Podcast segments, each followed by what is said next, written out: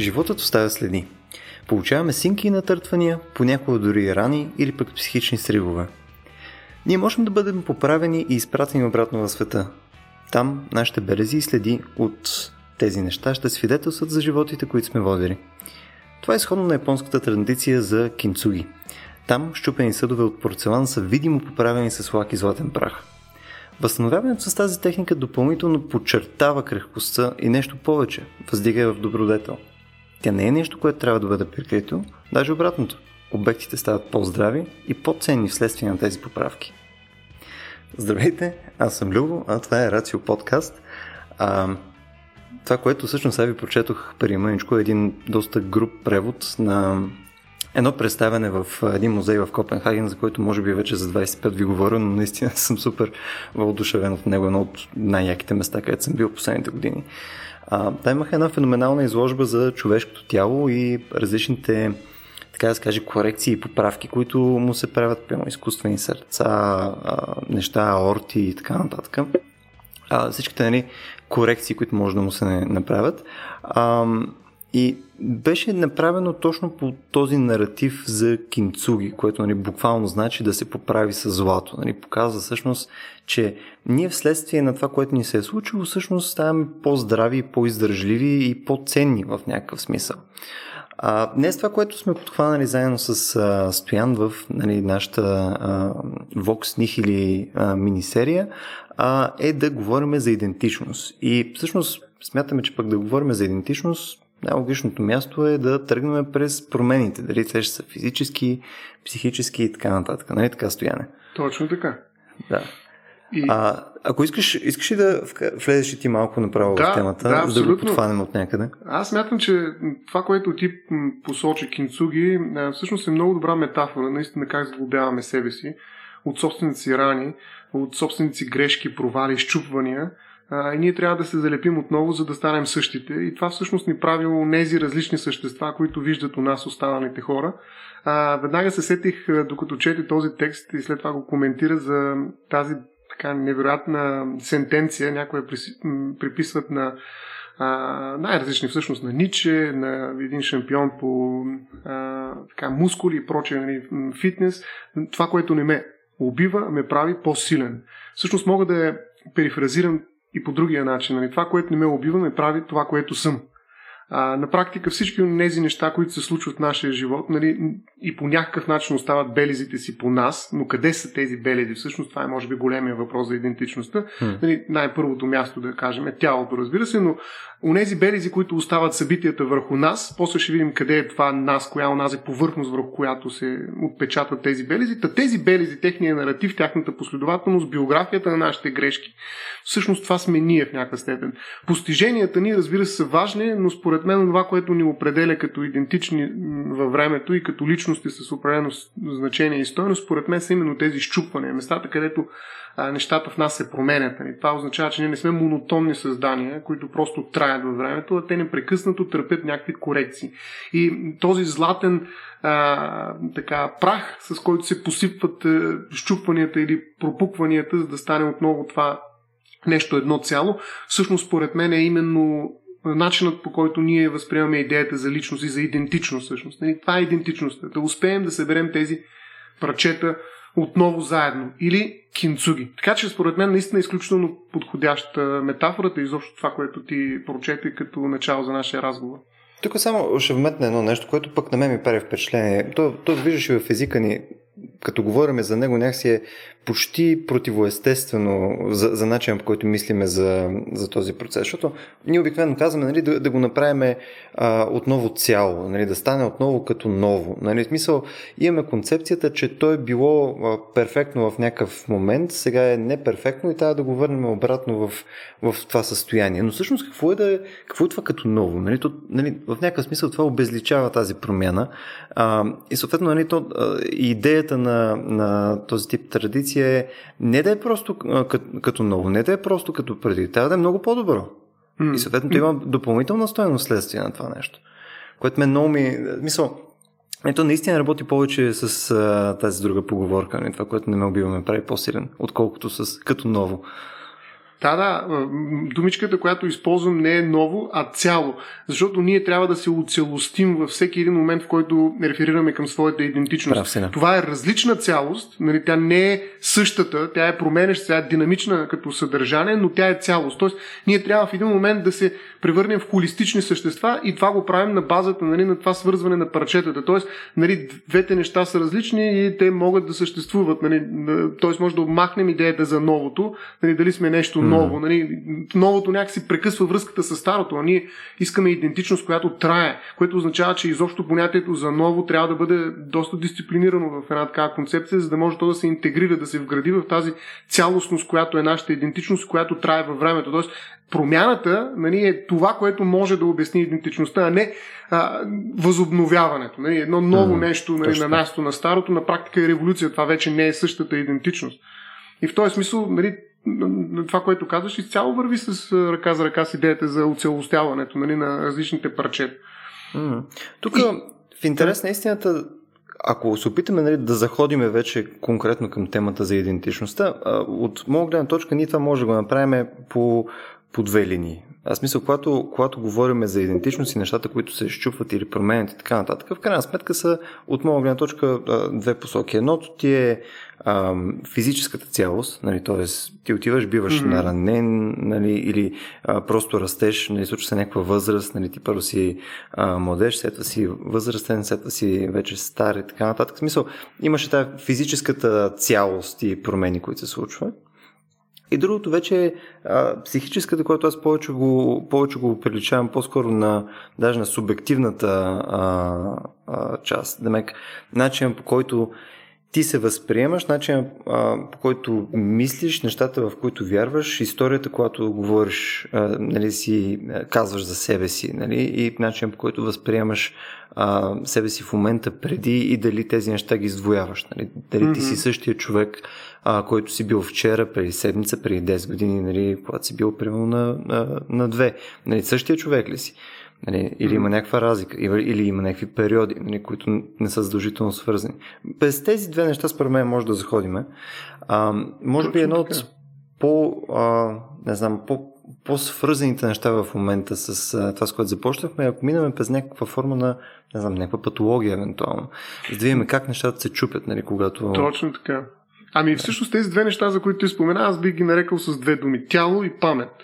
А, това са двата пъти, в които можем да обосновем някаква идентичност във времето, защото нали, идентичността а, така как да се каже, тя се държи а, в а, своята собствена така, смислова съдържателна траектория, именно която бъде поставена във времето. Нали? Защото по-лесно е някакси да бособим една точкова идентичност в момента а, и много по-трудно е да я удържим във времето. И всъщност това, което ни помага да удържим идентичността във времето, са именно или тялото, да речем. Ние сме това, което сме, защото сме винаги едно и също тяло, макар и то да се развива във времето, или пък ние сме това, което сме, защото имаме една обща памет за това, което ни се е случило и паметта в този случай не тялото, удържа нашата идентичност, т.е. физическото или психическото нали, в един случай. И тук, между другото, ако започнем с тялото и неговите изчупвания, за да видим как наистина а, тези неща се после обединяват, оцелостяват отново в някаква идентичност, може би трябва да кажем нали, класическата а, така, притча, разказ, а, хипотеза,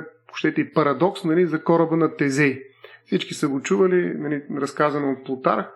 А, този кораб, който е съхраняван от атиняните до епохата на Фалерски и съответно ежегодно се отправил на свещено поклонение. А, като характерно за този кораб е, че тъй като много дълги години се е бил а, пазил, всички негови части малко по малко, обект по обект биват заменени с времето и в един момент, а, макар и той да изглежда абсолютно същия, се поставя въпроса, бе това наистина ли е същия онзи кораб Тезе от преди, да речем, 20 години, а, който ние познаваме, след като всяка една, разбира се, последователно от неговите части е била заменена. Тоест, въпроса за идентичността отново през всъщност една вещ обаче. Защото идентичността е проблем, който можем да поставим не само при хората, нали, където наистина тялото е онова, което увеществява личността, но и при всички вещи на практика. Там, нали, псих, психиатрич, психи, психологическата да я нарече, нека да не пребързвам с психиатрична, а, альтернатива на това да оцелостиш веща е по-трудно осъществимо. Нали, трябва да влезеш в някакъв пампсихизъм, за да приемеш, че нещо е самото себе си като mm. вещ, благодарение на някаква психи, психическа а, такава формула за оцелостяване. По-скоро там наистина физическото или тялото, вещественото е това, което прави една вещ, това, което е.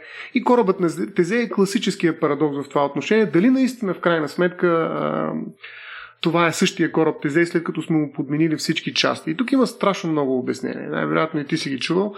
А, но моето, така как да кажа, предпочитание по-скоро би било в полза на един, айде да го нареча даже и Платон, а, т.е. в полза на една идея, на концепция, на, на името, бих казал. А, всъщност корабът Тезей е корабът Тезей, защото ние го наричаме корабът Тезей. Тоест Тезей е по-важно, отколкото на практика всяка една отделна част, която ние сменяме. И това е само едно от обяснението, но аз го възприемам лично за себе си като най-убедително. Тоест, онази концепция, която ние споделяме заедно с теб или останалите атиняни, да речем, или изобщо хората, които си блъскаме главата върху парадокса Тезей, тази концепция за Тезей, което изглежда по определен начин, държи се по определен начин, е определяща, за да го сгубим отново. Идеята, и затова казвам Платон, нали, неговия подход към вещите, за това, че всъщност те са бледи сенки на а, едни идеи, които съществуват отвъд пещерата, в която ние си поставяме въпроса за кораба Тезе и винаги остават едни и същи тези идеи, а, за разлика от сенките, които могат да променят своите а, граници, защото огънят трепти и светлината отразява по различен начин тези сенки. А, и в този смисъл, за мен решението при кораба Тезе е въпрос на име. Между това се вижда и при хората. Един човек как се идентифицира, не толкова а, чрез тялото си. Никой не ми брои клетките, още повече те наистина растат, подменят mm. се. Човешкото тяло е точно като кораба Тезей. Нали? Прен брой години, а, разбира се, той е различен за различните клетки, в зависимост от тяхната специализация, но те се подменят и ние в един момент сме съвсем различни биологични същества, имам предвид като клетки, като конкретно индивидуализирани клетки, отколкото сме били. Но въпреки това, нали, ти оставаш Любо, аз оставам Стоян, а, нали, ние по някакъв начин удържаме идеята за себе си през името. И аз така бих отговорил на, не знам ти какво мислиш за този парадок Тезей, но аз бих отговорил, че Тезей е името всъщност, което ни дава представата за това, този обект, в случая кораб. Значи ти по-скоро това, което кажа в момента е, т.е. при тебе тази идентичност изобщо не идва нито през а, някакъв а, нематериален момент, прямо през памет, през каквото и да е, нито през някаква корпоралност, нали, там тяло и тъна, а ти е конкретно концепция. Тоест, нали, ти можеш да имаш идеята за Стоян Ставро и Стоян Ставро, ако утре го удари автобус, може да се направи нов Стоян Ставро и той ще е също толкова а, Стоян Ставро, колкото Стоян Ставро. Така е ли? Ами ти пренасяш всъщност, аз и аз го направих, да, но а, в смисъл решението при кораба Тезей не обхваща психологически живот, т.е. наистина субективността е няма. А, и аз го направих това прескачане, може би наистина то не е правилно, защото при а, при нас нали, това би могло да работило, т.е. ако не именувам още един човек по този начин, той би трябвало да стане същия, но това няма да стане от субективна гледна точка. Т.е. там ще има прекъсване. Нали, това няма да е Стоян Ставро от субективна гледна точка. Нали. Той няма да продължи онзи другия Стоян Ставро или пък да съществува едновременно с него, заедно, не просто едновременно с него. Докато при вещите е по-скоро така. Според мен, нали, вещите, които се променят във времето, нали, не казвам, че името прави всичко. Казвам, че името сглобява онази материалност, която е в някаква динамична връзка помежду си. А, ако има такава непрекъснатост физическа в, разбира се, динамика във времето а, в рамките на един предмет, но той продължава да се нарича по един и същ начин. Според мен това е достатъчно, за да кажем, че имаме запазена във времето идентичност.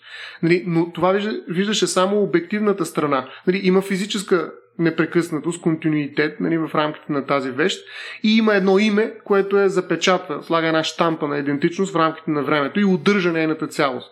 Но това е за вещите. Ако трябва да отидем при хората, ние трябва в един момент да добавим субективния елемент. Тоест, а, освен ние отстрани, разпознавайки идентичността на кораба Тезей, трябва да попитаме, абе ти вътре онзи субект, нали, който всъщност съществува в а, тялото, тъй като вече корабът Тезей става неподходяща метафора, защото вече трябва да дойде биологично тяло със своята феноменология. Онзи човек вътре чувства ли се себе си в рамките на този период от време, в който аз го удържам чрез името като един, един единствен, т.е. като един и същ?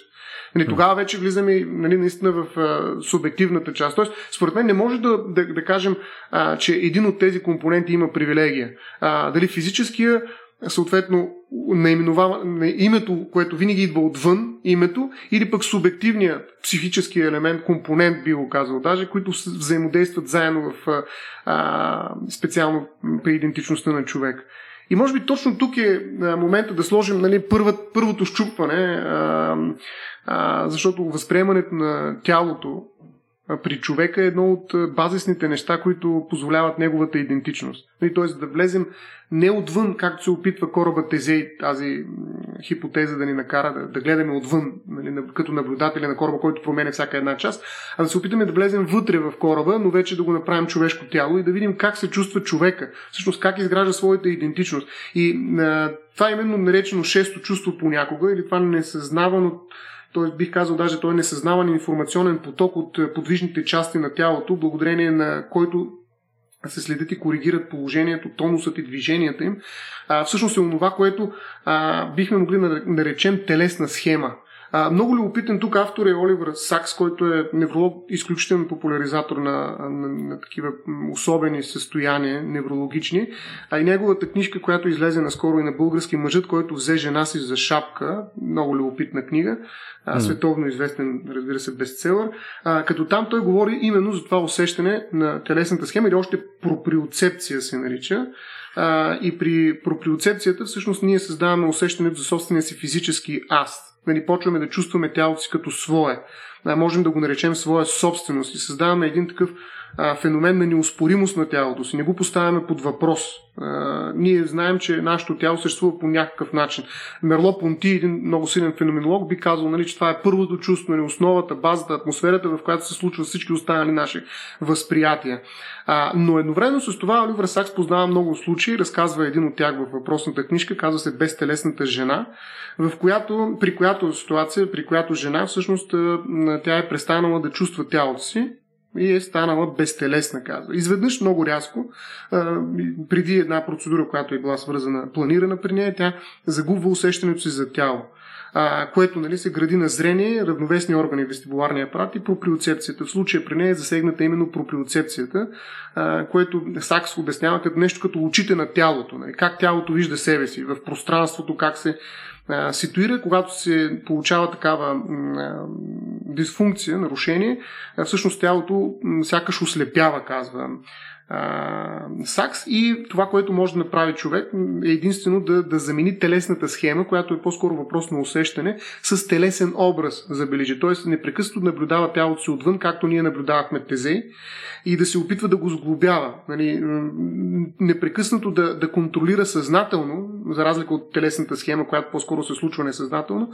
А, и това е било подхода, и това е бил подхода, който той е приложил в този казус, а, този случай да наблюдава отвън тялото си и да го контролира. Тоест, когато иска да стъпи някъде с тялото, той трябва да види къде му е кръг, тя, да види къде е кръка, да види къде иска да, стъпи и, и да управлява съзнателно всек, всеки инч или всеки сантиметър от това движение а, за да може нали, тя да направи това движение, да управлява тялото. Тоест тя губи контрола върху тялото си на практика а, mm. и губи усещането за тяло.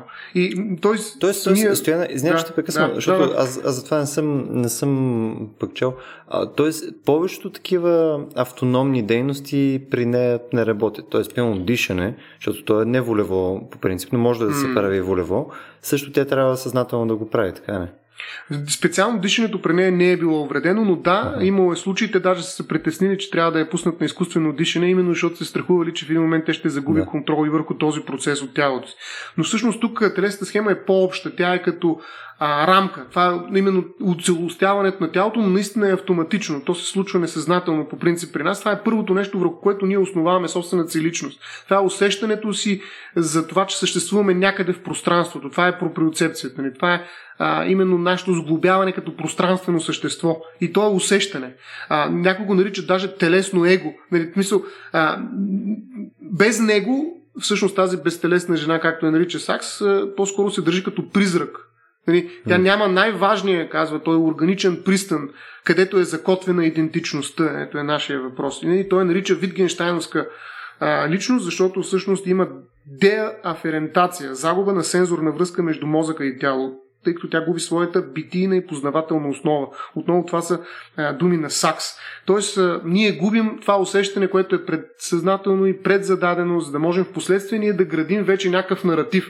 Това, за което ти каза и където паметта става определяща. Но тук първото нещо, ядрото на този процес е всъщност проприоцепцията. И затова смятам, че наистина а, не можем да ги разделим. След това трябва да дойде наратива, защото само чиста проприоцепция, нали, това не отличава много от животни. Тя, го им, тя има и навсякъде другаде. И те също имат безспорно идентичност, но нашата идентичност е по-богата. Тя е по-различна. И името е част от един последващ процес на обработване на това ядро на телесното его, всъщност.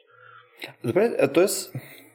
Тъй като аз имам малко проблем а, май с, с а, това възприемането на тялото ти да е част от идентичността. Смисъл, това, е някакъв, някакво субективно възприятие за нещо. Мисля, дали аз съм в това мое тяло или утре, примерно, под някаква форма а, мозъка ми се изважда и се слага в а, някаква съдинка, нали, която е възможно да стимулира мозъка ми по такъв начин, така че да функционира.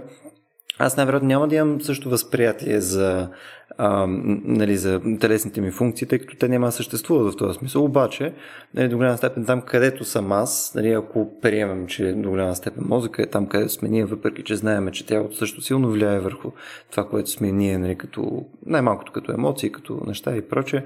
Но ако, ако го упростиме до брейни на ват, нали, аргумента, mm.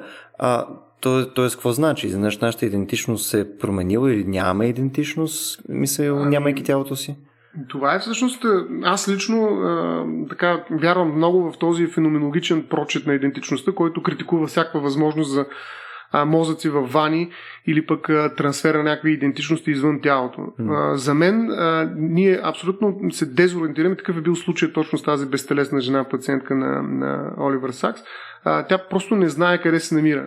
Разбира се, единственият начин е чрез нали, въпросният телесен образ да се ориентира и да контролира, но тя не е загубила изцяло своята проприоцепция. Все пак. Нали, най-малкото главата и мозъка, защото той също се разполага някъде в пространството. Представи си една ситуация, в която ти губиш пълната си ориентация в пространството. Ти просто не съществуваш в пространството. Това точно на базисно ниво, на което всъщност ти можеш да почнеш да мислиш за себе си.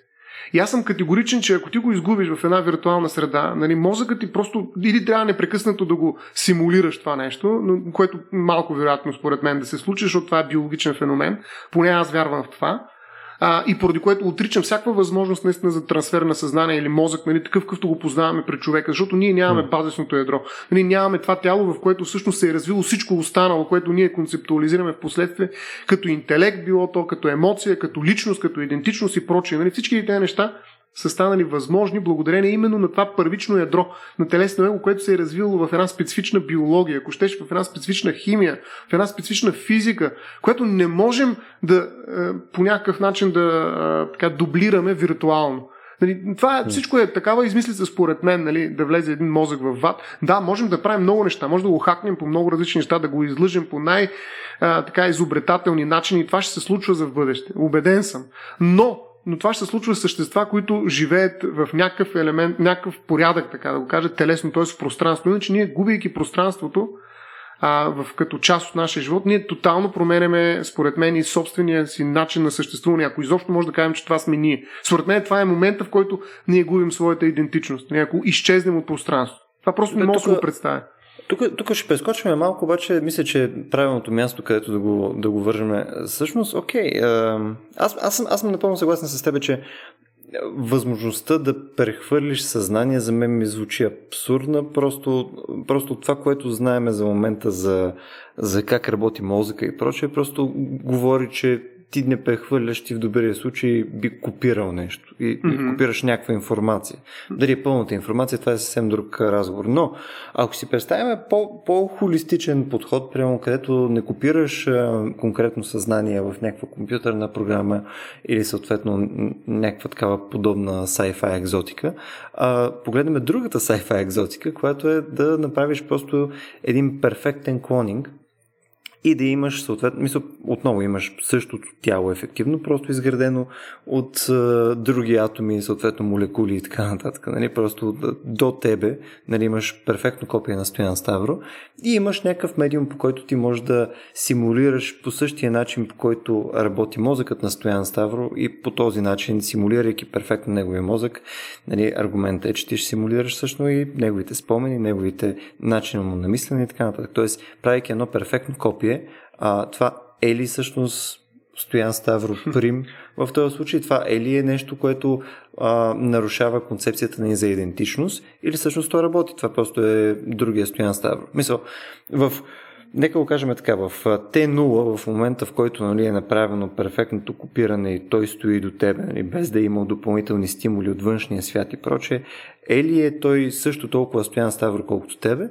Или съответно има вече някаква разлика в такъв случай? Да, и трябва да кажеш всъщност и откъде идва тази, този въпрос. Всъщност Дерек Парфит е човека, който много mm. си играе с тези въпроси, които ти задаваш и всъщност ако някой иска да, да разбере множеството отговори, трябва да го намери и да го прочете. Ние, разбира се, само ще скречинг, нали, смисъл ще така по повърхността ще започнем някои разговори, които са безкрайни да. и всъщност а, няма, да, да, няма да можем да, да, да отговорим на този изключително сериозен въпрос нали, и философски. А, така че това, което аз бих предложил по-скоро като а, отговор, а, че всъщност е невъзможна такава симулация първо. Нали, на практика не става въпрос за мисловен експеримент и ние трябва да останем в рамките на този мисловен експеримент, ако искаме да отговорим. Защото за мен нали, това просто е непостижимо. Нали, такъв контрол върху всеки един атом, особено пък на, айде, на квантово ниво, да речем, нали, това са две абсолютно различни неща, макар и да изглеждат дори, дори клетките им да са една и същи, атомите да не са дори в пространство. Ние си говорихме, че всъщност тази пространственост е много важна за идентичността. Нали, факта, че се намират на друго място, вече ги прави различни същества. Нали, изключително трудно е да, да признае за мен лично, че това са две копия. Нали, това няма копия в природата, според мен. Има копия на информация. И това е много лесно. Нали, в виртуалния свят наистина има огромно количество копия. Нали, там са, всъщност всичко са копия. А, точно тази голяма разлика създава една, според мен, непреодолима преграда, стена между биологичното и виртуалното, защото в биологичното няма копия, всичко е оригинал. А в, а, има репродукция, но това не е репродукция на копия. Затова не може да говорим дори при сиамските близнаци, при близнаците ноячните, че има копия. Това е абсурд. Нали, за мен няма копия в биология, докато в виртуалното няма оригинали.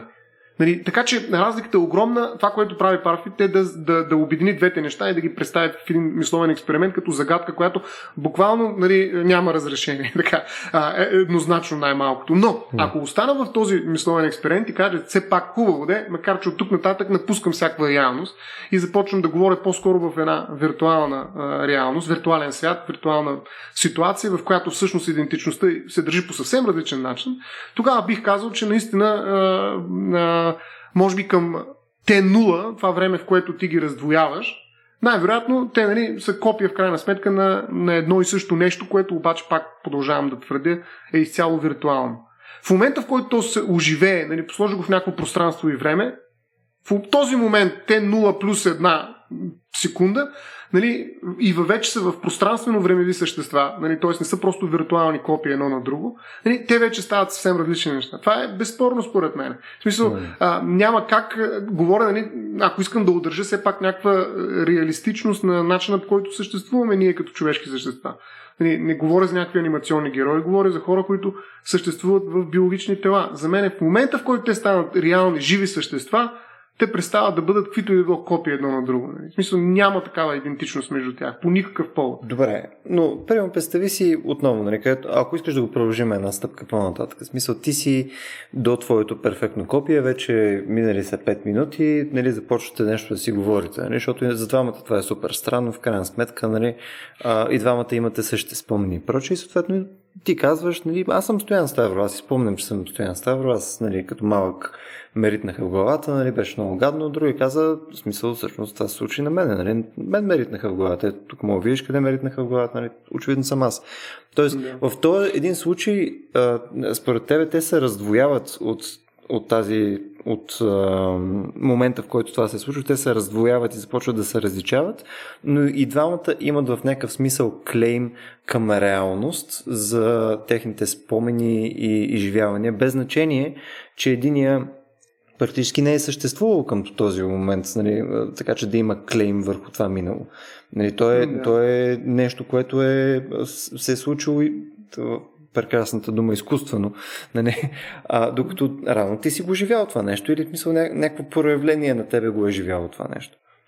Ами, тук може. Ти продължаваш тази теоретична mm-hmm. рамка, по-скоро, нали, която аз продължавам да смятам за невъзможна, но продължавам пък да следвам а, твоя, твоята логика и да се опитвам да влезе в нея. А, според мен това може да е конф, конфабулация. Тоест съвсем спокойно може да се осъществи този, това нещо и в една реална ситуация, където не е необходимо да влизаме в мисловен експеримент всъщност. И okay. тогава няма да се поставя никакъв проблем за идентичността. Просто това е някакво споделяне на някакъв спомен. Сега ти ще кажеш, че той е абсолютно идентичен на 100% което нали, го прави наистина необикновено. Нали, трудно може да се представим двама човека в реална ситуация. Да, кой ще списа жена ти, прямо в този случай? Ето, доста по-реалността. Да. да. А, и да знае някои неща нали, от а, вашия живот. Нали, да. А, в, в този момент, нали, ако това наистина прием, че може да се случи, а, нали, по-скоро имаме кражба на спомен. По-скоро имаме някакво посегателство според личната неприкосновеност, според мен. И наистина, ако някой реши да сдвоява друг, нали, да прави каквото и да е било с неговата идентичност, което да я копира за в бъдеще и да я размножава и прочее, за мен един от големите проблеми е точно това, че а, тук нали, трудно бих удържал пак концепцията за оригинал, но аз ще използвам, защото държа на нея. Оригинал трябва да бъде защитен от именно такива видове, различни, много специфични посегателства, включително и спрямо неговата неприкосновеност на паметта, ако щеш. Нали, наистина не може някой друг да споделя цялата ти памет. Това би било ужасно. Нали, това е все едно някой ти влезе, това е свобода на съвестта, ако щеш, на, на идеята, на мисълта. Нали, това не може някой друг да разполага с uh, всичко това, което се крие и ти нямаш никаква представа всъщност в главата. И това е ужасно посегателство. На мен не ми е проблема дали, дали ще е идентичен или не. Няма да е идентичен, това е ясно. Проблема огромният е обаче, че той влиза по един много брутален начин в а, моята лична неприкосновеност. Нали, ако наистина, ако пак казвам наистина, може би трябва да спрем на тази аналогия, защото нали, тя става в един момент много дълга, далечно дереализира всичко всъщност а, и проблема за идентичността. Но ако той нали, по някакъв начин притежава, то това би било огромно нарушение на, на, на моята идентичност на, на, на моята неприкосновеност. Нали. А, така че... Подозирам, че за него би било гадно, да? Ами, би било, ама точно това е въпросът, кой е оригинала. Нали, а това не може да го удържиш в а, ситуацията, в която ти поставяш, и Парфит според мен е поставя въпрос. Нали, тя е виртуална, там копираш. Нали, да, ама това не е папка с документ, нали, с брой символи, които са точки нули, нали, и съответно просто ги възпроизвеждам на, от другата страна нали, на монитора си. Това не е този процес. Нали, как се възпроизвеждат биологичните организми? По много специфични механизми, в които винаги има мутации, винаги има разлики в пространство, във времето, нали, съответно ако стигнем до някакви живи организми, които са на по-високо ниво, всъщност и в феноменологията им, в начина, в който те преживяват тези неща. Не може просто да се пръкне един човек нали, до мен, същия като мен. Това е просто невъзможно mm. в нашата биология. Нали, и затова парфит, нали, хубаво, това е готино, нали, ние обичаме Vox Nihili да се занимаваме с такива, но когато искаме все пак да може да отговорим, защото там не може да отговорим. Това е пренасене в една ситуация, в която ние не можем да отговорим, защото тя не е реална. А, mm. И от тази гледна точка е просто нали, математика, някаква своеобразна, която обаче е различна от нашата биология и е интересна, може да се развиваме мисълта, но не е унази идентичност, която ние изживяваме, нали, включително през а, проприоцепцията, нали, т.е. през тялото си. И ако трябва да се върна към тази биология, т.е. към телесността, към въплатеността на нас като субекти, които търсим собствената си идентичност, бих казал, че следващото нещо, което бих търсил в това тяло, защото има една зона, която е особена нали, в това тяло Нали, това е зоната на лицето. Нали, лицето е много важна част нали, от концепцията ни за идентичността. Нали, и поради тази причина също трябва да обърнем особено внимание. Да, да видим как всъщност лицето на човека. Да, знаеш ли, мисля, това Сак го казва също, между другото, в една друга книга, своя също преведена Окото на съзнанието, казва, че човек заслужава лицето си тогава, когато е на 40 години. А, аз лично в момента съм на толкова и всъщност. Е, какво значи да заслужава лицето? Заслужавал си лицето. Защото ето това е също като това, от което тръгнахме, между другото, от кинцуги. А, тъй като на щупването на идентичността в някаква степен се проявяват на лицето най-чувствителната с оглед на идентичността зона на тялото.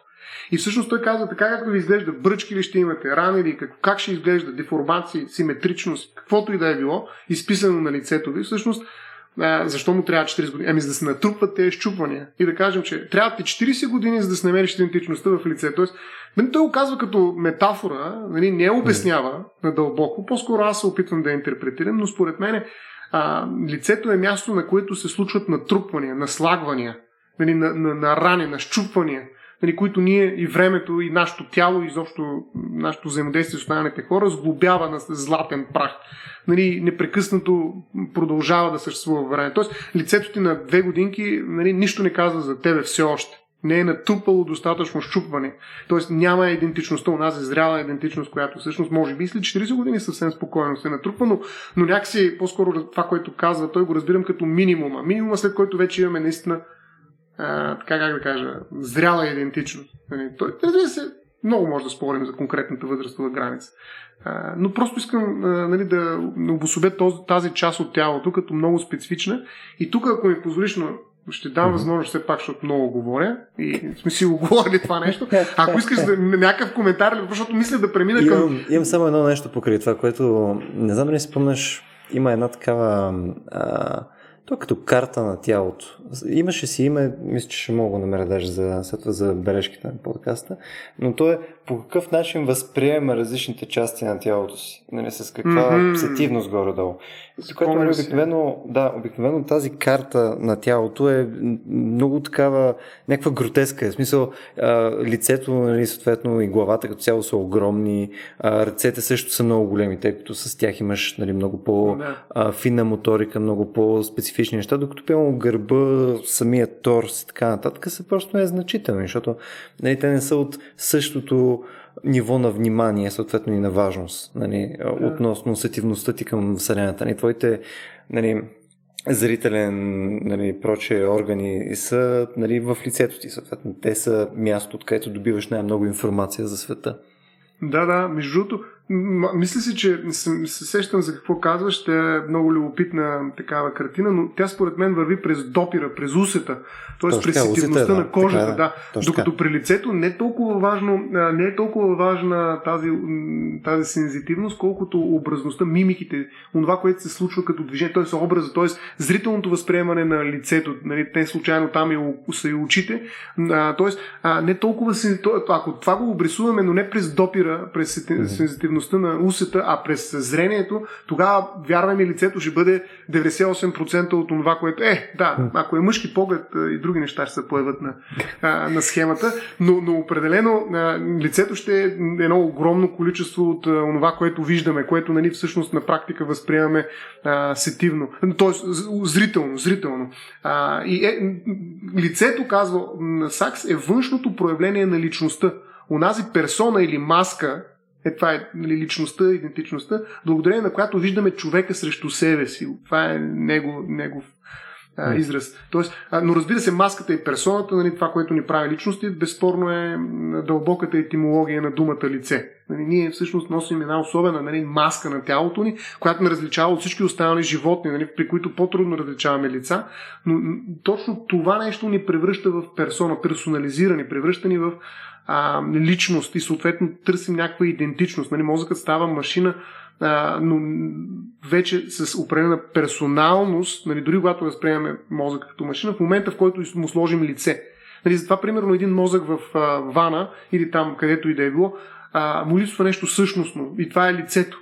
Нали, не може да се представя, представи си един човек, който е просто мозък. Нали, къде, как ще взаимодействаш с него като. Да, нали, аз по-скоро мога да представя хора, които са личности, обаче нямат мозък. Мисля, това е много по-лесно за представяне. Точно така. Точно така. Да, и, и всъщност тази, тази способност е ключова ние, за да разпознаваме идентичността. Както при Тезей нали, разпознаваме на базата на някаква идея кораба, Тезей, по същия начин ние разпознаваме конкретни хора на базата на, на техните лица. Разбира се, това го учим от много малки, от бебета. Смята се, че от до 6-я месец между разпознаваме страшно много десетки лица, стотици даже, но от третия месец започваме да се специализираме и в един момент тази специализация ни позволява да разграничаваме лица на други раси, примерно китайските лица трудно да разпознават относително европейци, защото именно в този период между третия и шестия месец до, до първата и втората година са виждали само лица от собствената си а, как да кажа, окръжение, нали, от собствения си тип лица. А, и това е специализирало тази част. Има голям спор, между другото, дали в мозъка има специализирана зона, която отговаря за разпознаването на лица. Огромен спор в неврологията. А, само нали, за това. Само за лица, разбира се, има пластичност на мозъка и тя може да се пренасочи към други функции, но въпросът е дали има такава и дали има генетична основа. Т.е. Нали, ние наследяваме ли заедно с мозъка си и една част от него, която се занимава специално с лица, безспорно изключително важна с оглед нали, социалната природа на човека и това, че непрекъснато взаимодействаме. Но във всички случаи, нали, нашето разпознаване за лица е определящо, за да можем да раздаваме идентичност и да знам, че това е Любо сега, а не е а, Никола или пък не е Васко. Не? В смисъл, mm. много важно. Разбира се, аз мога да го разпозная по гласа, както с вас го правим, защото ние не се виждаме, а, но, но винаги си представяме лицето поречника, да, може, да, да, може такива условия. И точно при а, заболявания, които а, са свързани с щупване, защото ние си говорим нали, от покрай кинцуги само за щупване и основно през този фокус се опитваме а, да разберем идентичността, а, има заболяване наречено прозопагнозия, а, при което а, именно това се случва, тъй като хората, които страдат от това заболяване, не могат да различават лицето в неговата цялост, ето пак въпроса за оцелостяването, те разпознават а, различните лица, т.е. различните хора по-скоро, защото лицата са нещо, което трябва да го сглобиш по някакви специфични белези, примерно по бемка или по голям нос. Или пък дори ако излезем от лицето по някаква походка или по някаква специфична поза. И те се ориентират, непрекъснато се опитват да разпознават, представи си каква трудност е това нещо, а, да разпознават хората на база на такива техни особености, специфични дадености, които са извън нали, тяхното лице, за да могат да не ги сбъркат. И това е всъщност онзи мъж, който е взел жена си за шапка. Mm. И той просто се обръща и вижда нали, около себе си една шапка и я взима. Всъщност това е жена, жена му. И даже имаше един друг случай, който също разказва Оливер Сакс, при който също мъж страдаш от прозопагнозия, помолил жена си, за да я различава от останалите човешки същества, които щъкат около него, да носи нещо разпознаваемо. Някакъв маркер. И какъв този маркер? Ми шапка.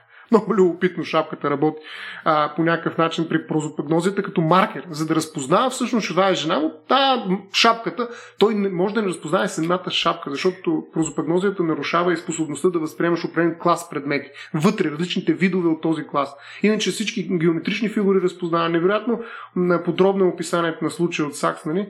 а, за този човек, който взе жена си за шапка.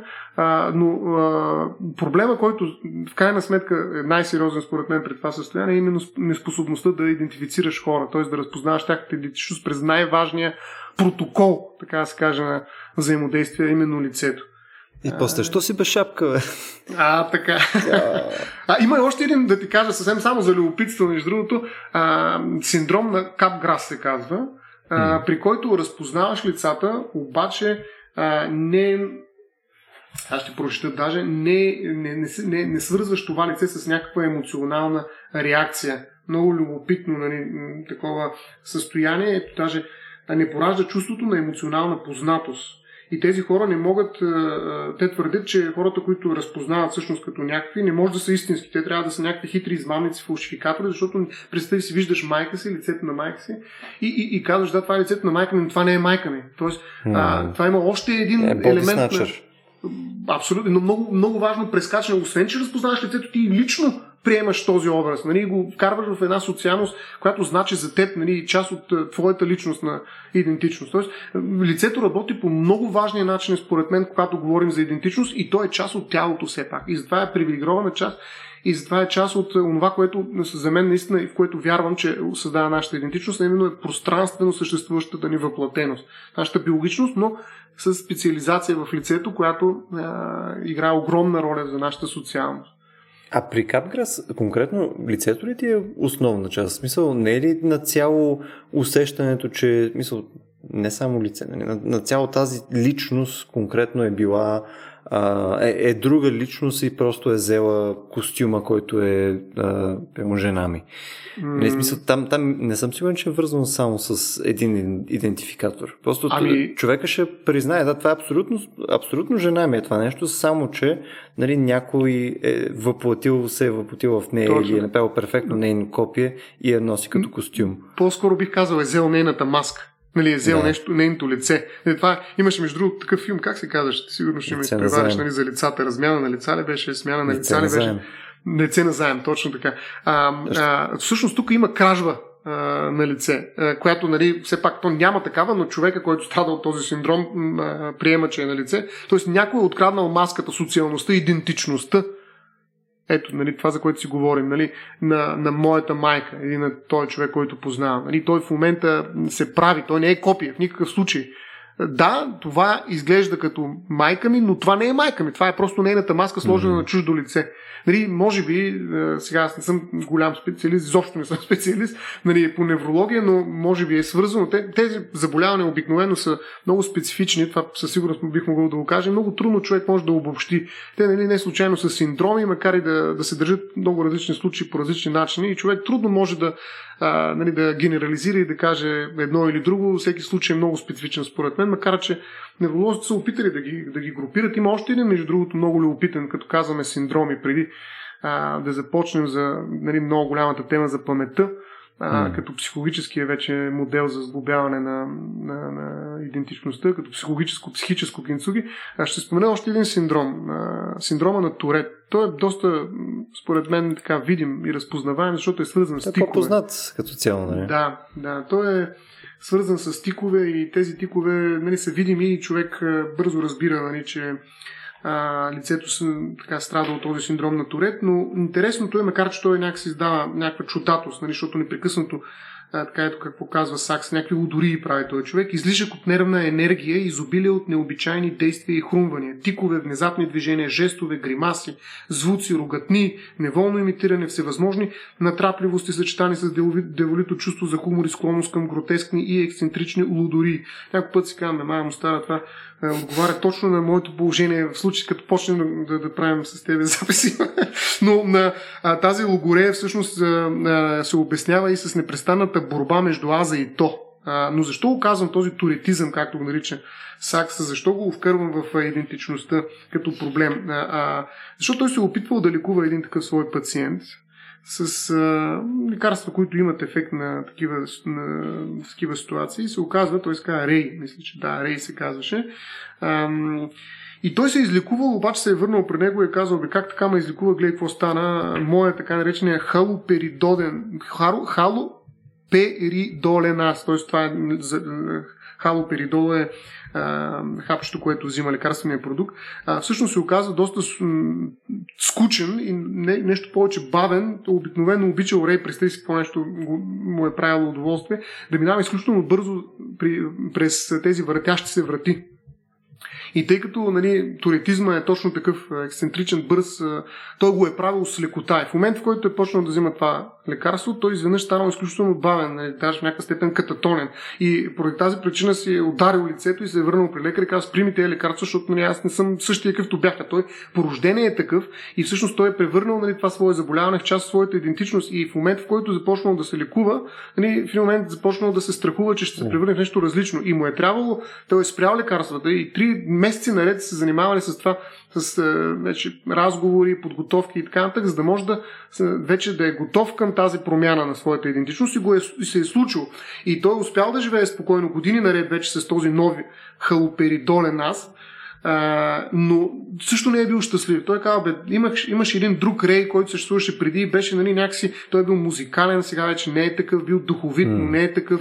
Той е имал някакви ползи вследствие на това. Да, и какво е направил, представи си? Ами, съгласували са го с а, лекаря му и а, а, той е решил съвестно да приема лекарство през работните дни, но да се откача, така думичка даже от него, и да се изстрелва пак нали, в кавички през почивните. И така съществуват двама рейовци. Нали, халоперидол и без халоперидолният, не мога да го произнеса това дълго име, и този, който живее без това лекарство всъщност. И съответно от понеделник до петък, нали, това е добросъвестният гражданин Рей, а в почивните дни едно лекомислено, френетично и вдъхновено алтер его, духовният, духовитият теко, тико, тикозен Рей, казва е, Сакс. Тоест, е, виж как е, на практика а, през такива заболявания човек може да раздвоява. Разбира се, има и много по-сериозни, но тук става просто за турет, нали, нещо, което като че ли не е свързано с раздвояване на личността, но лечението, което а, предлага науката, в случай неврологията, може да се окаже и начин по който човек да живее два паралелни живота. Той смята, че това не е свобода, достатъчна, както при нас нормалните, които можем да контролираме и да дозираме нали, малко от единия, малко от другия аз и да сме много по-богати на азове. При него нещата са по-двоични, но въпреки това е някакво спасение, някаква крачка към свободата. Така го обяснява и този пациент на, на Сакс. А, и всъщност това е начин да изобретиш различни свои идентичности. Нали, една, която е била стара и да е наречем свързана с някакво заболяване, и друга, която е резултат от лечението. А, но и това става нали, чрез въздействие върху един синдром, който нали, в някаква степен виждаме биологически предопределен. Тоест много преминава през тялото. Тоест има някакъв бутон, е, приключвател, който в случая е лекарството, халоперидола, нали, с който нали, ние можем да включваме един ерей и да го изключваме. Забележи колко механистично изглежда това нещо. То, в интересен сте, страшно. Като, като се замислиш, защото ние направихме с теб някои епизода покрай нали, темата за чудовища. Да. Нали, ние, ние оттам а, видяхме, че има, имаме някаква концепция за нормалност. И ние в крайна сметка, като казваме тези синдроми, неща и така нататък, ние казваме, че това под някаква форма чупи тази нормалност. Нали? Нещо излиза от това, което ние очакваме да е този човек. И съответно, то като излиза от тази нормалност, нали? то трябва да е лошо в някакъв смисъл. Mm. Обаче пък може да се окаже, че серия от тези а, състояния си имат някакви конкретни а, съществени положителни страни. Било то креативност, било то някаква форма на продуктивност или нали, точност, или физическа мощ, или, или нали, такъв тип а, нали, свръхсили един вид, нали, без да са нали, в смисъла на свръх свръхсили, а просто нали, очевидно много по-добри хора в такъв тип а, дейности. Да, а, това, между е, да, това, това между е само по себе си, може би, отделен разговор. Даже. А, mm-hmm. Това, което мен ми се иска, тъй като ние лека по лека го докарахме почти до час, а много ми се иска все пак да си поговорим малко за. Разбира се. За, за идентичността по, по, точно, по, по линия на памет. Смисъл и по линия на... Ние казваме ли си някаква история за себе си, а, нали, създаваме ли си някакъв наратив, където, нали, ето аз а, помня, нали, когато съм бил много малък, пълно съм бил на няколко годинки, помня, че съм бил някъде при баба ми, примерно ходили сме в някаква помня, има някаква планина, някакви неща. След това аз съм бил, да кажем, в училище, нали, в втори клас помня, че се пребих еди къде си, проче, проче, нали, и а, имаш си някакъв наратив. Нали, в този наратив аз се опитвах да съм еди какво си и след това нещо ми се получи, нещо не ми се получи. И в момента аз съм Любо, ето, аз съм продукт на всичките тези неща, които се случиха и горе-долу аз съм някакъв си човек. Mm-hmm. Това е единия начин, по който мога да говориш за себе си. И сега не знам, примерно ти как а, го възприемаш, защото може би ще е удобно да говорим за това и, и, и през начин, по който ние се възприемаме, защото е малко по, по-малко абстрактно ми звучи mm-hmm. поне на мене. А, примерно, когато говорим за този наратив за себе си, аз, аз изобщо не мога да си го представя. Мисля, това, което сега ти казах, нали, в моята глава практически не може да съществува. Имам, имам приятели, които по този начин говорят за себе си като някакъв наратив, където нали, аз бях еди къде си. Нали, аз по-скоро мога да кажа следното. Нали, аз имам спомени, които са някакви много откъслични ам, от детството ми. Примерно аз практически под 7-8 годишен почти нямам спомени, между имам супер, супер малко спомени. Може би това из времето просто си отива. Ам, Съответно, не мисля, че аз преди 20 години, или пък аз преди нали, някакво по-дълго време, по някакъв начин изобщо може да каже, че е сходно с Любо в момента.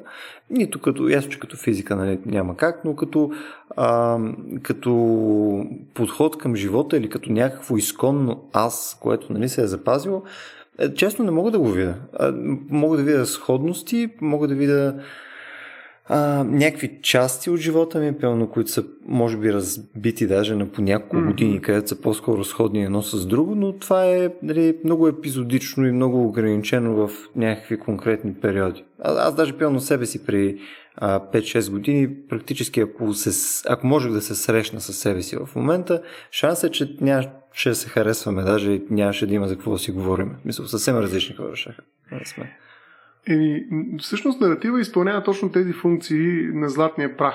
Ако се върнем пак към Кинцуги, това сглобяване на тези парчета, за които каза. Аз не вярвам, че някой има някаква представа за себе си, която е така плътна и последователна, която минава през всяка една секунда от миналото му. Това всъщност е нали, абсолютна измишлетина, бих казал. В смисъл, това е нещо, към което се стреми наратива, да обедини mm. тези острови в а, твоята памет, а, които в крайна сметка по някакъв начин опаковат някакви силно емоционални за теб събития. Да речем, а, нали, завършване, първа любов а, или пък някаква много важна връзка, а, някакъв много важен момент, в който си научил нещо, някаква голяма грешка, която е постигнал, допуснал човек. Аз това казвам, че и затова почнах с едно такова, някаква апология едва ли не на грешките, затова защото те са свързани с много голяма емоция, с много интензивни преживявания, които всъщност създават именно такива паметови острови, които след това трябва да обединя в някаква история за себе си. Тоест, наратива mm. запълва точно тези дупки. Нали, той, това, което прави е всъщност да посипе с злато шевовете, за да може нали, отново да имаме този съд, който наричаме себе си а, и в него да поставим нещо. Нали? В смисъл, а, за мен наратива изпълнява много добре тази своя функция и ние няма как, дори само да кажеш, аз съм примерно менеджер, да речем, това означава, че ти сгубяваш едно свое усилие във времето, за да придобиеш определени качества, които ти помагат да бъдеш менеджер и съответно а, сглобяваш други ситуации, в които ти си се държал като менеджер успешен, да речем. И ако кажеш пък успешен менеджер, съвсем повече нали, влагаш наратив вече в това, което се случва. Така че дори едно качество, което изглежда моментно, нали, казваш за себе си нещо, а, което те дефинира, защото ако те попитам, примерно, какво си ти, ти ще започнеш с някакви качества, най-вероятно. А, mm-hmm. Дори, нали, ако искаш да останеш в сегашно време, имам предвид. А, тези качества обаче нали, са резултат от някакви истории. Нали, примерно, а, големия борец за свобода или кой си, резултат нали, всъщност на това, което е направил, борейки се за свободата, за да до, достигне до качеството борец за свобода. Нали, Христо Ботев, да речем. А, или който и да е било, няма значение. Така че винаги има лъчове назад към миналото и човек е добре да разполага с това минало зад гърба си. Нали, това, то е живот зад гърба си, който веднага да а, да му даде сигурност за това, че нещо все пак а, стои плътно зад него и той може да го обясни. Аз също съм много далеч от това, че биографията това съм аз. Тоест, дай една биография, кандидатстваш някъде за работа и даваш се биографията и там какво пише, нали? какво се завърши. Да. Така, това ли е човек? Аз винаги съм се чудил. Нали? Как можеш да, да сбиеш човека в неговата автобиография, която е, се използва за кандидатстване за работа или пък някакъв образователен проект? Това е ужасно насилие върху идентичността. Представи си колко празни са тези всички обяснения. Кога се завърши училище, кога си придобил или каква си научна степен, това, кога си работил, колко време си работил, какъв стаж имаш и прочее. И тези неща са важни нали, наистина при някаква преценка, а, но тя е много далеч от твоята идентичност на практика. Това, което си ти, според мен, наистина може да бъде разбрано, ако ти дам да пълниш един лист, в който автобиографично да, да посочиш 10 си най-големи провала, да речем.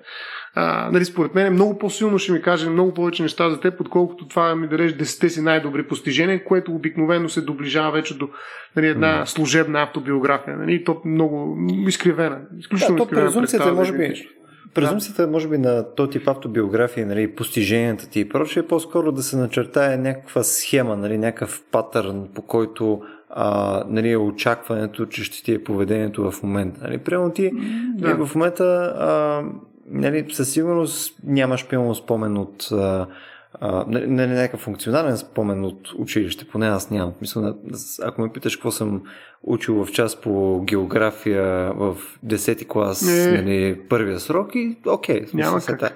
Смисъл, обаче комбинацията от всичките фактори. Да. да.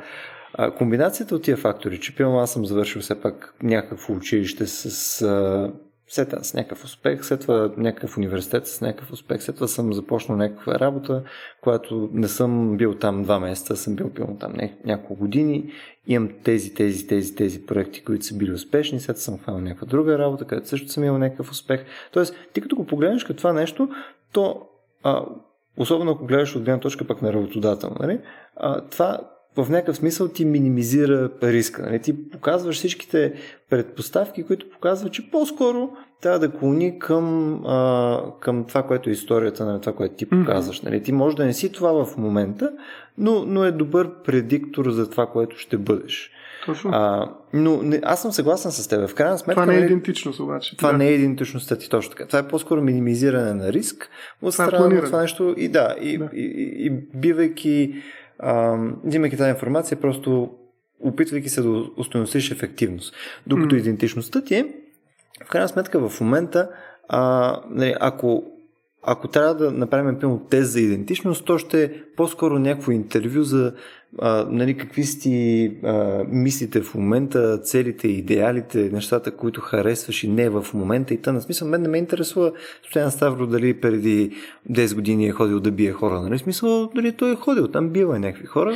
Той си знае, в момента бие ли хора? Не. Мисъл, да, знае ли, че е грешно? Да. Смисъл, харесва ли му? Да.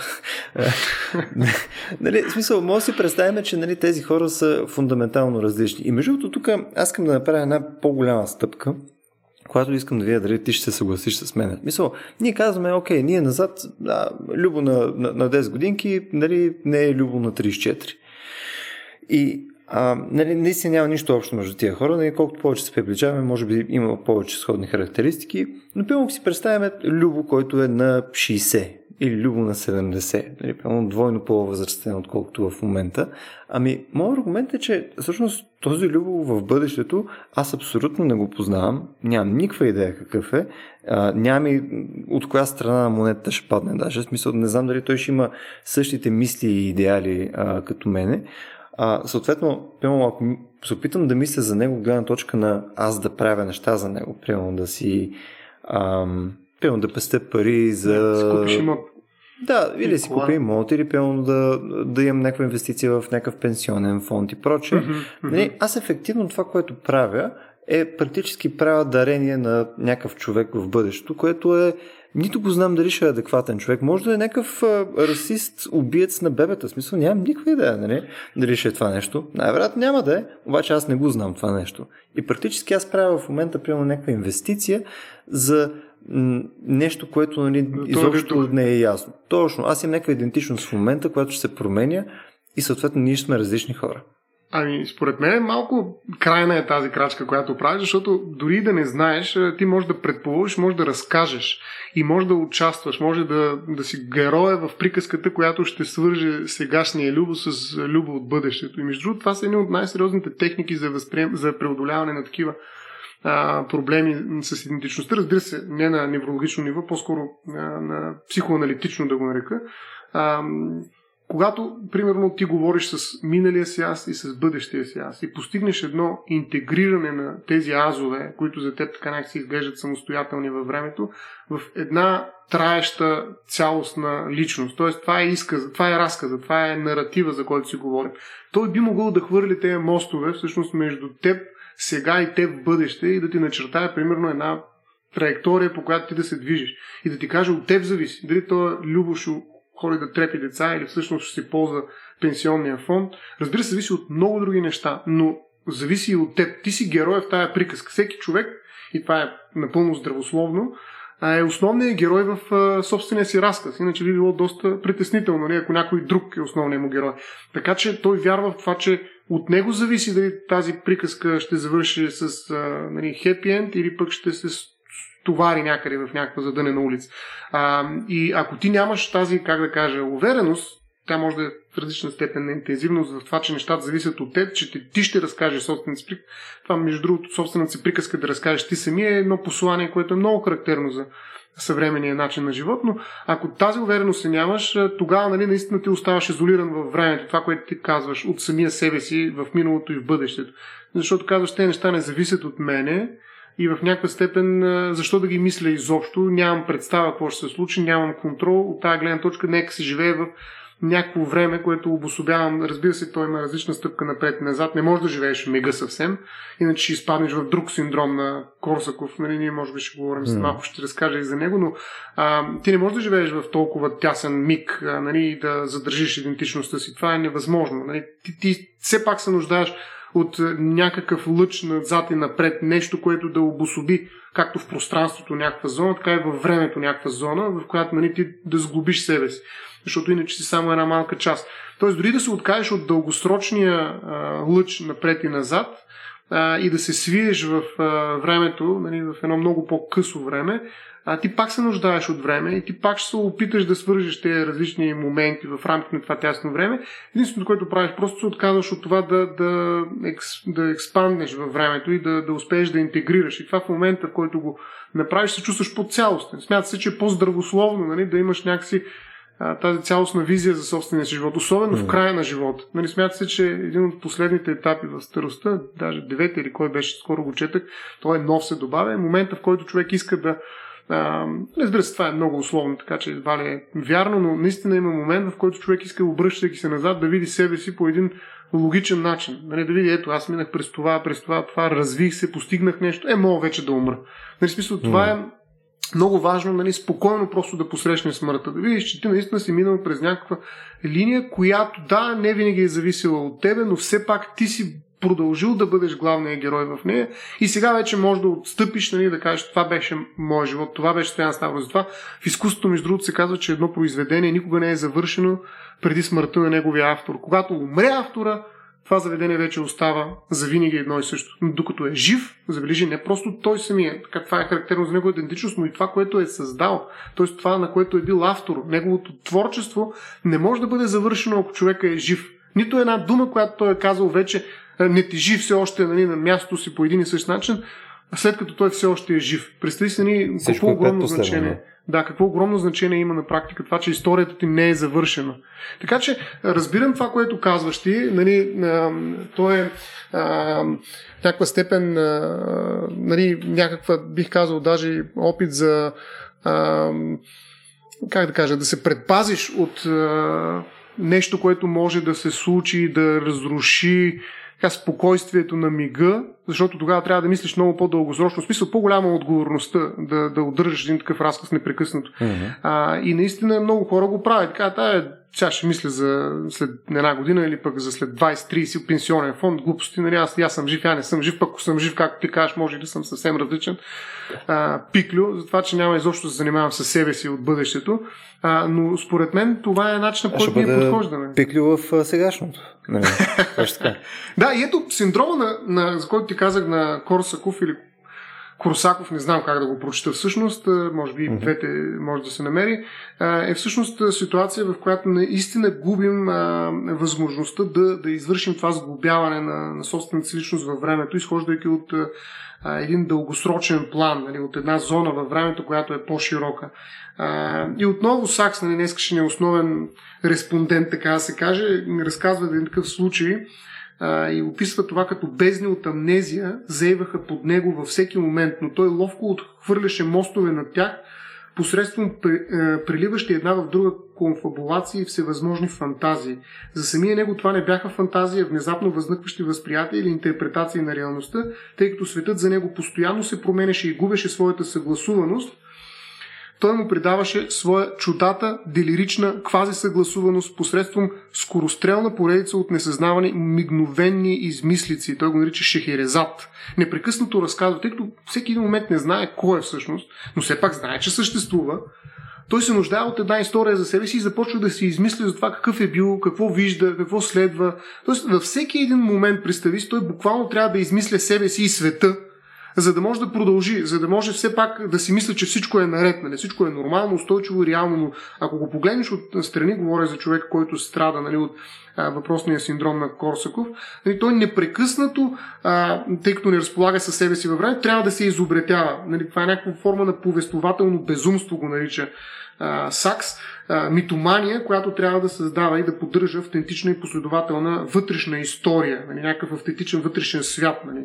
И той създава множество псевдоистории и псевдосветове, населени с псевдохора и фантоми, казва Сакс, нали, за да може а, да, а, все пак да, да е логичен спрямо себе си. Тоест, човек се нуждае. Това, което ти казваш, е защита, според мен, в някаква степен от времето и неговото изискване за наратив, но се оказва, че е и потребност пък всъщност да разпростреш. И това се вижда точно при на този синдром Корсаков. А, свързва го, между другото, много, според мен, е любопитно и много правилно Сак с Хюм, с Дейвид Хюм. Нарича а, този свой пациент Сакс го нарича хюмеанско същество. Даже някъде mm. го използва думичката хюмеанска пяна или поток. Какво казва Хюм всъщност за, за, нашата, за нашето съзнание? Това е друг разговор, но, но той е част от идентичността всъщност. Той казва, ние, не сме, ние сме не друго, а букет или сбор бандъл от различни усещания, които се нижат едно след друго с невъобразима бързина, в неспирен и постоянно променящ се поток.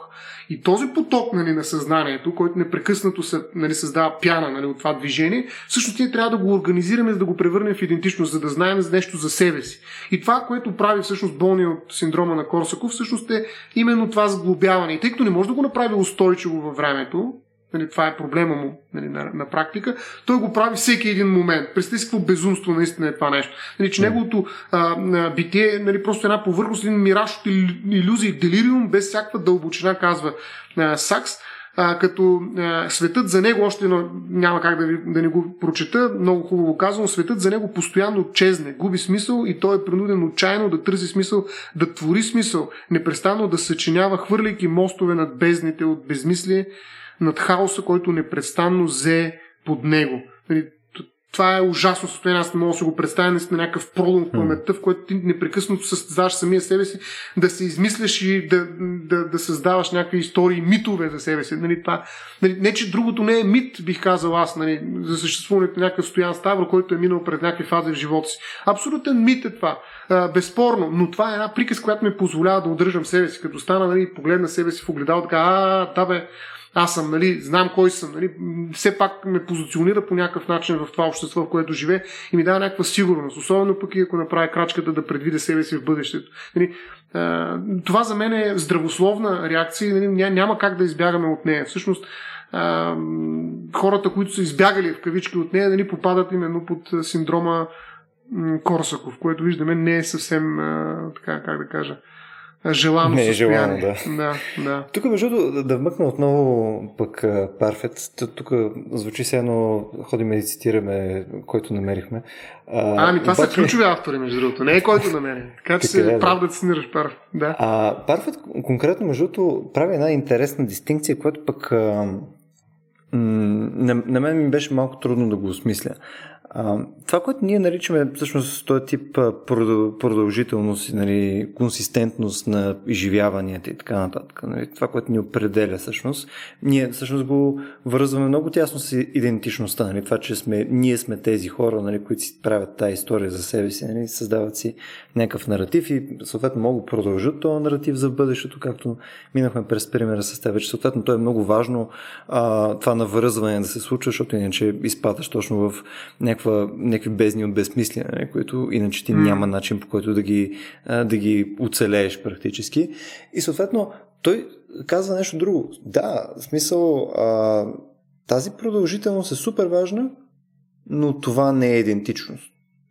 А, той казва, че всъщност психологичното не е идентичност и а, единственото нещо, което а, значи е, че всъщност не трябва да ни пука за идентичност, а конкретно за нашето персонално изживяване. Че борбата а, ние да, да сме човека, който хикс и така нататък и да mm, минаваме даже и през всичките тия мисловни експерименти, даже които минахме всъщност. Нали? Дали това е Стоян Ставро или не и така нататък. Дали, там кораба на Тезе и прочее. Нали, всичките тези неща, нали, те в крайна сметка стигат до ам, до абсурди във всеки един а, вариант. Във всеки, нали, през вещите може би една идея по-видимо, че е абсурдно, нали, защото приемаме, че вещите нали, са нещо по-малко от нас. Нали, те нямат способност на себепознание и, и съзнание и така нататък. Нали, и там го виждаме. Нали, то очевидно, този кораб, ако ние му казваме, че е кораба на тезе, то е кораба на тезе. Нали, няма mm. никакво значение.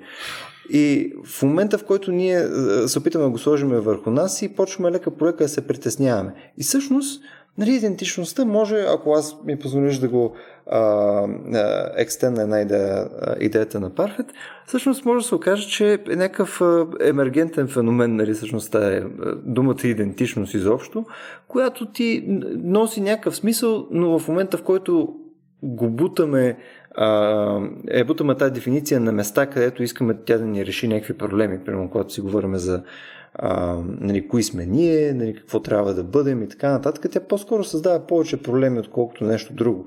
Mm. И тук, може би, а, а, сега ще да е много полезно, ако имаме някой, а, който е малко по-навътре, може би с а, други култури и така нататък, но това на мен ми се струва, че е някакво много специфично като проблем в западната култура. Просто тази концепция нали, за тази идентичност на цяло и за, и, за, и за аза като нещо и това ти да си обособена част от природата, а не да си нали, на цяло в рамките mm. на, на живия свят и така нататък, мисля, че си е нещо, което си е повече свързано даже с култура при нас. И ние имаме по-голям проблем, отколкото пием биха би имали да я знам, в, някъде в Азия.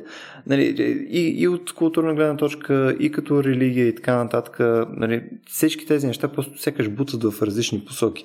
И тук позволи ми само да цитирам пък Парфет конкретно за, за това че евентуално липсата на тази идентичност нали, може да звучи една идея депресиращо. А, той казва нещо доста яко. Сега не съм го превел, mm. но а, той каза следното. My life seemed like a glass tunnel, through which I was moving faster every year, and at the end of which there was darkness. When I changed my view, the walls of my glass tunnel disappeared. I now live in the open air. There is still a difference between my life and the lives of others, but the difference is less, and I'm less concerned about the rest of my life, and now I'm more concerned about the lives of others.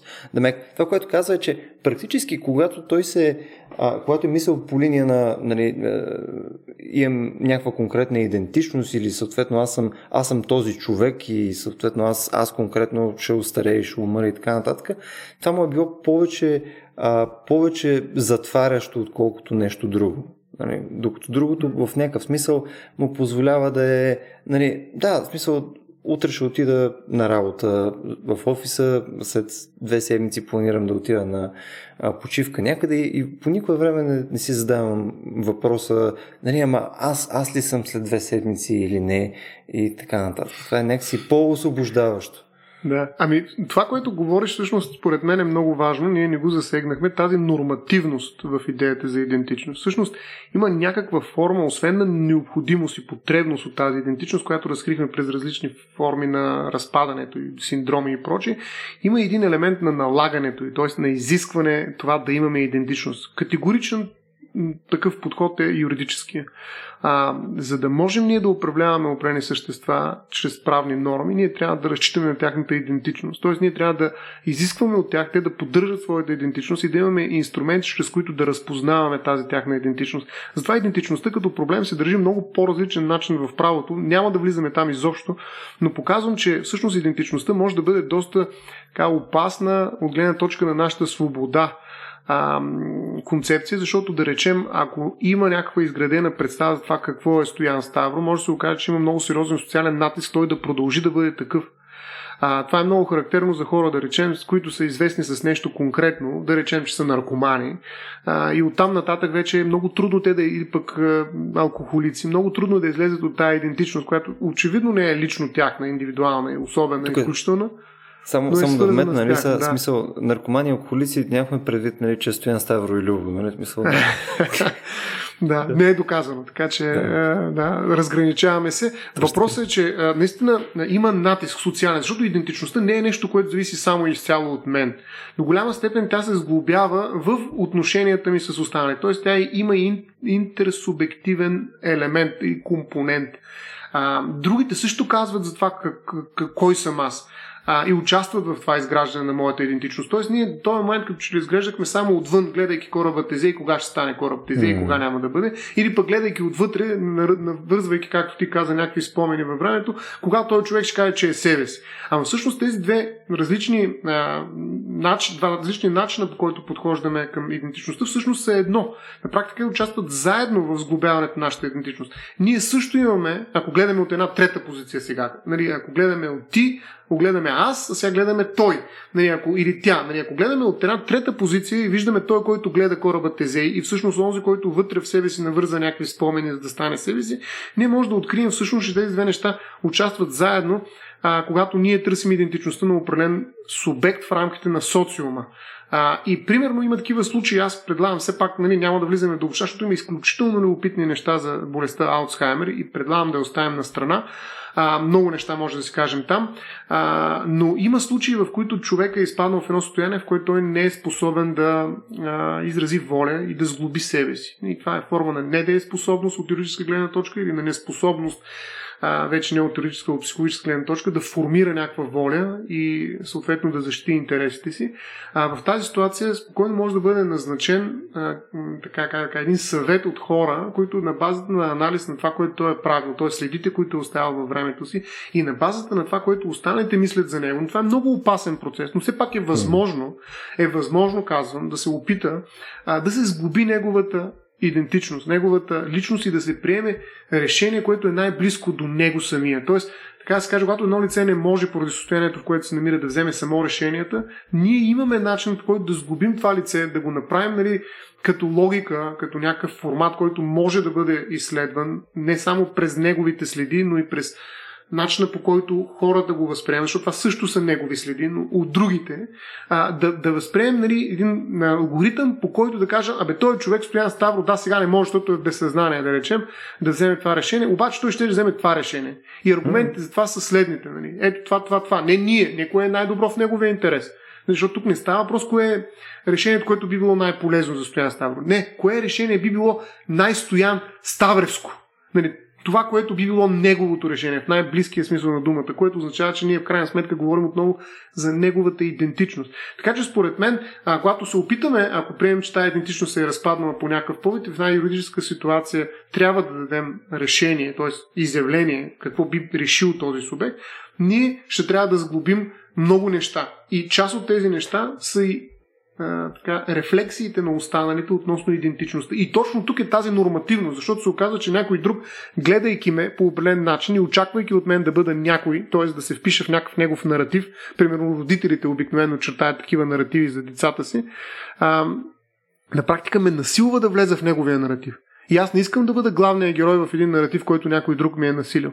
И тогава, всъщност, според мен, това, което Пар, Парфит много така лекичко казва, всъщност, е, че може някой да ми наложи някакъв живот в бъдеще, който аз не желая. Може аз самия да си наложа някакъв живот в бъдеще, който аз не желая. Нали, това вече е това, което той казва. Не, не искам да се ограничавам, аз искам да бъда свободен на всеки един момент, да тръгна по различен път.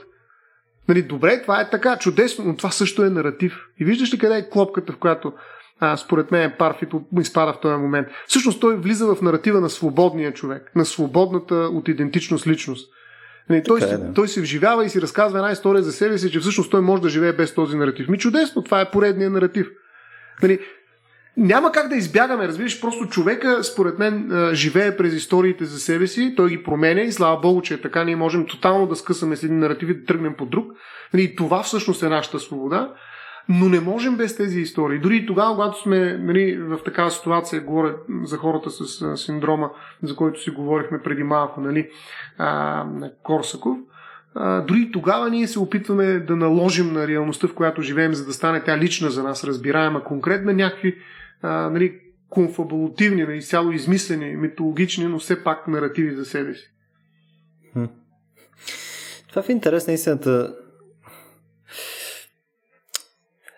Не знам, опитам се, защото нали, в началото сложихме два пилара. Нали, това, което да може да минеш през, през физическото, другото да може да минеш през нали, психологическо или памет и така нататък.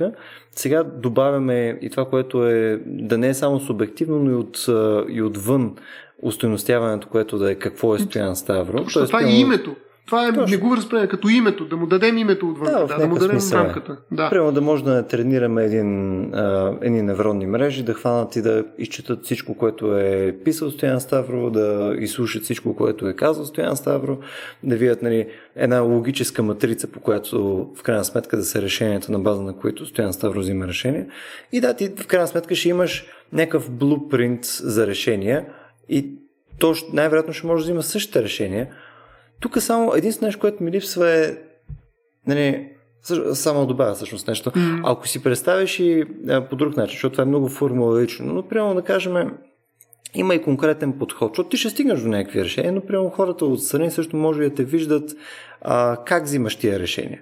Примерно, всеки път, като се замислиш за нещо, не нали, се хващаш за бърдичката. Нали? Или, или примерно влизаш в някакъв такъв а, дълъг обяснителен режим, като мен в момента, нали? който всъщност ти позволява да си фокусираш мислите върху конкретната тема, преди да вземеш даденото решение, което също е някаква, а, някакъв дата point, който дава допълнително някаква информация. Да. Точно, т.е. идеята ми е, че не е само решенията, не е само mm. конкретно тия действия, но са и също тия страничните паразитни действия, може би мога да ги наречем, които също те определят. Нали? Ако това е описуемо в такъв случай, така че ти да направиш отново някакво виртуално копие, което освен, че взима тия решения и прави правилните движения и така нататък, това вече съм относително съгласен, че може би е по-близко до идентичност, отколкото просто а, това, което е субективното ни мнение. Или по-скоро по по-различен начин е близко mm. до идентичност. Може би просто има нужда от две различни думи, които Ами, това Май за мен... виждаме за всичките различни неща, да, които говорим към момента. Да, думите са много важни. Затова Vox Nihili, да живее. Mm-hmm. Но, но а, това бих нарекал не толкова копие, колкото модел за съответната да. личност. Нали, смисъл, това е модел, той в никакъв случай не съвпада, в никакъв случай не е верен. Той просто е ефективен, работи нали, се доближава до някаква идея, че все пак ние ще уважим идентичността на този човек, който в момента не може да застане зад себе си. Не, не става въпрос а, да кажем, ето това е Стоян Ставро и край, нали, питайте го, той ще ви каже какво мисли. Напротив, ние трябва да спорим, безспорно трябва да спорим а, по този въпрос, нали, да доказваме в някакъв процес нали, дали това наистина е решението на Стоян Ставро или не, или на който да е било друг. А, и никога няма да сме сигурни, но в крайна сметка трябва в един момент да отсечем и да вземем това решение, защото ни изтича времето, в което то трябва да бъде взето. А, но това е механизъм, който работи, който съобразява различни компоненти и се опитваме да се доближим до, до, до този човек, който искаме а, да заместим в неговото решение, така вписвайки се в неговия наратив, в това, което той смята за себе си. Това е различен подход от този, който в момента е възпред, между другото, в българското законодателство и в повечето законодателства. Кой е подхода, който е възпред? Ами винаги се взимат те решения, които отговарят в най-голяма степен на интересите на съответното лице интересите. Те се смятат за обективни. Нали, примерно, сега ако дариш едно имущество, то не е в твой интерес, защото то намалява твоето имущество. Нали. Това е минус в счетоводството ти като имуществено същество. Mm. Обаче ти можеш да държиш много на това дарение. Ти може цял живот да си живял, за да направиш това дарение и в последния момент, преди да го направиш, нещо се е случило и сега не можеш да, да, да изразиш волята си. Паднал си в безсъзнание поради някаква причина. Mm. И обаче не може да го вземе съда като решение, защото това противоречи на твоите интереси. Да, ама не, не се ли вписва в моят разказ? Тоест, това не е ли свободната ми воля, която аз бих упражнил в момента, в който излезе от състоянието на безсъзнание. Обаче съда не може да го вземе. Никой не може да го вземе от мое име, защото в крайна сметка това не е ето, е опасно да го вземе, нали? Сещаш мисля, защото в такъв случай, нали, ето, почина, нали, със сигурност искаше да си дари всичките имоти, нали? Тук е много лесно Кой? вече да отидеш. Мисля, съответно, починали е много лесно а, да, да, да, бъде, да. да бъде прецакан. в починали, случай, да. Нали? Да. да тоест, Но тук не сме че... починали. Да. да, да, така е. Не, в, в, в, конкретно в този случай нали, мога да кажем, че разбираме защо работи да, по този начин. Защото потенциала за злоупотреба е безкрайен.